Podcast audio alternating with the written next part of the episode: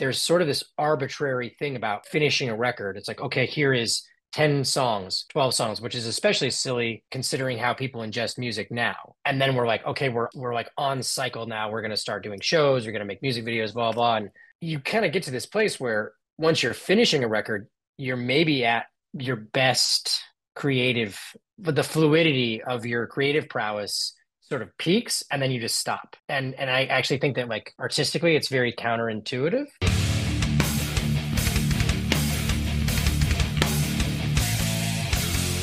What's up, everybody? It's Keefe at GhostCultMag.com. I am so thrilled to be joined by Jake from Health. How are you doing today, Jake? I'm okay. I'm a little bit tired. I have a, a toddler, so it's always an intense start to the day. We've had a few of those uh, interviews where the family and the kids and pets intervene, and you know, what are you going to do? You got Yeah. yeah. family first and uh, fur babies first always. So all good. Uh, we're on not quite the eve of the release of the album, but uh, about less than a month out from Rat Wars, brand new album from the band. Uh, you guys have been so prolific the last few years. It's kind of mind-boggling with everybody else in lockdown and a lot of people and no sh- shade if you, you know, if you felt like your creativity was sapped during the last few years, I would fully understand, but it seems like Health is doing more work than ever, putting out releases. I'm sure there was some stuff done before the shutdown a few years back. I'm sorry we're still talking about this thing, but it just seems to keep bleeding into uh, the whole music industry. But it, it feels like you guys work all the time, like constantly on this, on music and creative. Is that fair to say? Yeah, I mean, I think that um, there have been periods in the band where maybe that wasn't so much the case. Like it's been hard to, you know, people have their lives and it can be a grind to make progress creatively, especially if you feel like it's hard fought ground and isn't coming easily. I guess I can't really relate. I have some friends that had like a sort of writer's block period during lockdown. Um, and I just don't fucking understand that just because it was like, at least for me, the way my creative process works, there was, for me at least, pretty bad. And uh, I guess maybe it depends on the kind of art you make, kind of music you make, but cathartically, I like sort of needed to be working on music all the time. That's kind of a, and as I prefaced, I have a, a son who was born on 1 1 2020. So he's basically the Antichrist and kicked off COVID. And for me personally, I don't even have hobbies anymore. Raise my kid and work on music. Those are the two things that I do. And, and like, maybe it's not as enjoyable as it is to like binge watch some fucking mind numbing Netflix show or, you know, other more beneficial things like getting to spend time out with your friends and go to interesting cultural events. Uh, I don't really have that much space for that. So it kind of put us into a, um, my bandmates still have time for that, but I guess I'm sure anybody is familiar with when you get into a routine, it's easy to stay in that routine. And when you get out of it, it's really hard to get back into it. You know, it's sort of one, you- you're either in or you're out. And we've just really tried to stay in the productive songwriting space for without any pause because I mean there's multiple reasons. Like I said, for me it's like a cathartic thing, but on the top of it, it's uh I think like any pursuit, if you're you you sort of build familiarity and comfort, like maybe you like dry up, but there's there's sort of this arbitrary thing about finishing a record. It's like, okay, here is 10 songs, 12 songs, which is especially silly considering how people ingest music now. And then we're like, okay, we're off, we're like on cycle now. We're going to start doing shows, we're going to make music videos, blah, blah. And you kind of get to this place where once you're finishing a record, you're maybe at your best creative, but the fluidity of your creative prowess sort of peaks and then you just stop. And and I actually think that like artistically it's very counterintuitive. We've just been trying to like, okay, if we're done with that collaboration album, like let's just start an LP. And if we're starting an LP, let's be also thinking about collab- the next collaborations. And if we're done with that LP, let's start like I'm already writing the next LP because it's just I think that like um you're more likely to do something good if you work on some if you work on it every day. And I think bands get into these bands, writers, whatever, you get into a space where you're like, okay, now I need to go make a bunch of great music. And I I'm not ca- casting any aspersion on people who like just don't feel ready if they're you know they have to get into that space but for me it's just way easier to just stay there. So that would be the answer why we've been so much more prolific. Thanks for sharing all that. And uh, I do. There's a quote that I love uh, from Dennis Hopper, the late actor, who used to say, like, I worked all the time because if I wasn't working, I didn't know if I was any good. And maybe I did some bad movies as a result, but at least I was working and working on my craft. And I love that idea. You seem to echo the same thing. And I love that, you know, every single release from Health stands on its own. I love that Rat Wars doesn't sound like the collab records. It doesn't sound like a game soundtrack. It's its own creature, and it ta- it needs its own attention. And I love that it's.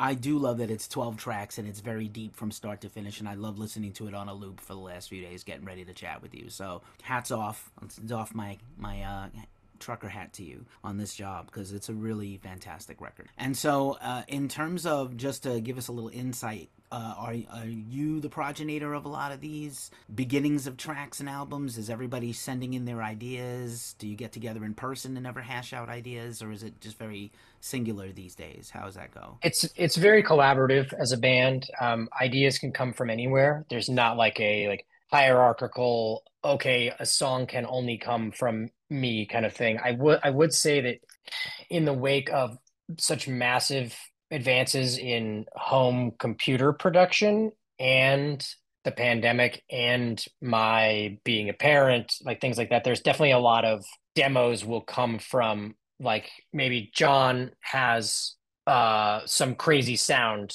that he wants to sort of use as a production starting off point, and that could be the beginning of a song. Or maybe Beach has a drum beat, and then certainly for me, like I just, as I said, when I have free time, I just write songs. So there's been plenty of demos that have started that way. It's like it's whatever you know. Use the whole buffalo. Like there's not a. a I don't give a shit where a song comes from or like we don't have any preciousness. The preciousness is the music, right? And what you the final result. So if I had a friend who was over and I played him a song and he said like, "What if you did you know the bridge as the chorus or whatever and i was better? I would take no umbrage. There wouldn't be because you know some people have that especially coming out of like indie rock and rock music kind of classically it's like it's all about their individual expression and be like like no i am this functionary in the band so i have to do this. Is like i don't care about that. I just want to to create something that i'm proud of in the end. So yeah the the uh, genesis of the songs can come from anywhere Right on. I love, uh, as a long time, even though we're known for rock and metal and punk and hardcore, uh, whatever these associated genres health belongs to, I've been a huge fan of for a lot of my life. And the one dividing line, I think, between really great bands and just everybody else is originality. So I think that's the thing when I hear health music. I hear originality in a genre that has been around for you know almost 40 years now, uh, strictly speaking. What do you do to like? Do you ever have moments where something sounds like something you've heard before and you just throw it away, or do you figure out how to make it more sound you know sound more like you? Well, in the earlier form, uh, the earlier sort of incarnation of the band, I would say that we did that all the time in terms of throwing things out you know, it would be like, okay, that's really effective, but it sounds like this. And I think probably to our own detriment. And I think it it it took years and us being comfortable with our own identity and and believing or or just you know as i said comfortable is the best word to describe it um that we weren't just a derivative band to to be able to have something that is referential like that's why it took so long for there to be sort of recognizable guitars in our music because I think we felt like we are fans of guitar music, like hugely. It's not in there because we are snotty and like prefer electronic music and don't like it. It's because we felt like, well, what do we do? We have anything to offer that's new? Because we don't want to just regurgitate um, something that's already been done in a superior way. And I think that that's something that it, that I find so interesting about, especially now when you have so many niches of music production that are just like if you want to make a thrash record that sounds like it's from 1982 you can do it perfectly with music production like whereas that was impossible to do eh, for for many many years. Or if you want it to sound like factory records or if you want it to sound like not early mid 70s era roxy music you can do whatever you want right? If you want it to sound like show no mercy slayer it's and but the thing that always tripped us up is that you always have to project and remember that when those bands did those things, it was it was new. To me, that's the most exciting part of it. You know, like Nine Inch Nails releases like for the for a lot of people, their first understanding and dipping a toe into industrial, even though the culture had been going on for much longer, is the downward spiral. I mean, obviously they heard Head Hole, but it's like that was a moment where the music that came out, everybody heard it and they're like, what the fuck is this? I've never heard this before. And I think that that just has always appealed to me more as an artist than like you think about literature, uh, like William Burroughs or 100 Years of Solitude. Like people read it and they were like, and I know that's a lofty aspirational thing. It's at least sort of a good goalpost to keep in mind rather than just trying to. I totally understand being in love with eras and artistic movements of music, but it's just much more appealing to me and much more gratifying to feel like I'm making something that sounds like that would sound to other people like it's contemporary, that it is that it is of its moment. I think that that's part of what that's if we had like a mission statement, it would be like number two in the byline or something. Maybe number one. I dig it. Thank you so much for sharing that. I really appreciate it. And I love telling people uh, Head Like a Hole was played at my high school prom. So I feel really, really old whenever I think about Head Like a Hole now. But all good. I love Nine Inch Nails. Let's jump into the track by track of Rat Wars. And again, whatever you feel like sharing, we love to hear it. I love that the album opens with this very broody, emotional track, Demigods. It's it's uh, definitely a really good table setter to me. My first association with this is like it's AOR classic rock itch that we've always wanted to scratch, and we've talked about doing the big bloated dinosaur rock proggy multi-part opener forever and just never had the balls and you know it's one of my favorite songs i think we've ever done and and i i think that most people probably won't care. Like our our a lot of our fans tend to like singles and but it i think it's that kind of experience in writing something that is that that's what keeps you interested. So yeah that's our like we're listening to hell's bells. And you're like how do you open a record like with confidence and like not caring about uh cutting to the chase and and just I guess taking for granted the um the acceptance and interest of the listener. So that's the the point of that song. Oh, also the other the last caveat I'd say is it's not a concept album per se, but that song is basically the thesis statement of the entire record. So every sonic touchstone, like the palette that is contained therein of the entire thing, is sort of foreshadowed in that track. Like all the different sort of melodic uh themes and guitar sounds and noise and all those things, arpeggiators, they're all in one song. So it's basically like giving you the roadmap. The second track is Future of Hell. So that one is entirely purely about uh, modern production. There's a white uh, white noise snare sound in there that we came across from this kid Nexi, who is like, I don't even know if he's still making music. It's completely underground. It was on SoundCloud and we'd never heard anything like it. And we emailed him and we were like, like, do you want to write a song together? We this sound, we have to figure out how you made this sound or whatever. And he's like, oh, you can just use that sound, just like incorporate it into a song. So we basically just like, you know, Drake slash hip hop production, like took that white noise snare and made a song out of it. And the the one little uh, Easter egg I'd say on that one is playing the record for friends. We were like, this is this track is fucking killer. And the only people that seem to when you play a record for people, obviously um, everybody knows like there there are standouts. That's what they would call them. You know, it's like usually a band knows like, oh, here's what we think the singles are. We didn't actually do that with this record. We kind of just wrote everything and then let like our friends and our label and people tell us what they thought. we always thought this one was such a banger. Unilaterally, people who work in music production were just like, holy shit, because they they're they hear that what that production trick is and they're like what is that i've never heard it and then more generally other people are like oh that's cool so yeah it's sort of our Gesaffelstein kick snare, like just trying to explode your fucking stereo, like going to the next level of like percussive attack. Killer, I need to go back and listen to that now to hear it. Uh, let's talk about track three, Hateful. So this one sounded to us initially like it should be playing in a scene in a club in Blade 2 or The Matrix or something, which harkening back to what you were talking about before, like, do you ever feel like you act something because it sounds too on the nose or too derivative? And that was definitely our first reaction to this this song. We had a, a French music producer, um, French slash Spanish named Sierra. She does like these incredible, powerful arpeggiated, arpeggiator driven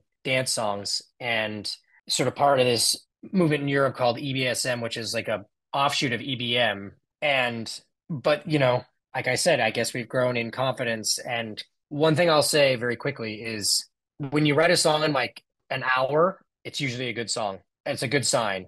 And so we sat with it and we were like, nah, it's good. We're not going to second guess ourselves. We just normally, it's like things that are really on the nose. Like I said, it took for, uh, forever for us to sample metal guitars and like chop them up and use them like in the way a classic industrial band would, because that's already been done so effectively. Arpeggiators is the synthesizer version of a palm muted guitar. And in the past, we would have killed ourselves trying to find some way to, to make it do something similar, but not in an immediately recognizable way. And this time we were just like, fuck it. I like it. Let's talk about the next track of all else. So that's another nod to concept album. Is it obviously the percussion whine and the overall propulsiveness BPM continues out of Hateful. So essentially, those are it's like one long track that we're we're um indulging our own opulence of basically making like a prog extension of a song. It's uh it's like Hateful Junior, you know. It's got it's like this we do it a couple times on the record. Indulge opulence needs to be a hashtag or on a shirt or something. Uh the next track is Crack Metal. I feel like that's the closest song to vintage health. It's just kind of like fucking insane. Melodically, it doesn't make any sense. It's like oscillating keys, it's going all over the place we were just learning to play it live the other day and I was like, holy shit, this song is bizarre. So I think that we try to stay connected to uh, those sensibilities that are really avant-garde and off kilter just to not lose touch with our roots in that in that way. Nice. The halfway point of the album is marked by the track Unloved. Fucking industrial goth club jammer. That's that's what it is with a super snotty lyric. Definitely one of my favorite tracks on the whole record. Maybe top three. Um, the next track is also a banger, and it's Children of Sorrow. I think for me, I didn't want to completely jettison what we had done on volume four, and it felt like we were because we were just writing really organically. So that's sort of our still t- staying tethered a little bit to those big Sabbath inspired changes. And then we had Willie from Lamb of God write that killer thrash riff for the intro. So we didn't want to we wanted to still have some metal on this record. We we knew it was a heavy record, but we didn't want to lose that feel that we had enjoyed so much. Shout out to Willie um, and Lamb of God. We've interviewed him a few times. Uh, so the next track is Sicko.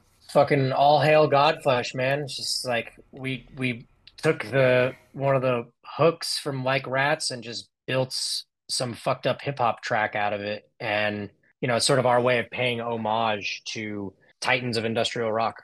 It's uh, Justin's world, and we're all just living in it. Ashamed is the next track. This was probably the most visceral song for me to write in terms of, uh, you know, I sat down and, and wrote most of the structure and melodic content and lyric in like 45 minutes or something. And then then we spent six months tweaking the production. But I guess it's probably one of the most vulnerable and direct songs that I have written as a songwriter. Nice. Of Being Born is the next track, and it feels like it's got a symmetry to uh, Of All Else. It is the counterpart to Of All Else. It's sort of the proggy, you know, Roman numeral two to uh, to Ashamed. We we didn't go full prog and put any Roman numeration on the extension tracks, but uh, yeah, it's like you know, it's like it's like the uh, on the run into time on dark side or all the you know that kind of stuff. I mean, we love we love prog rock honestly. Pink floyd forever my friend. Uh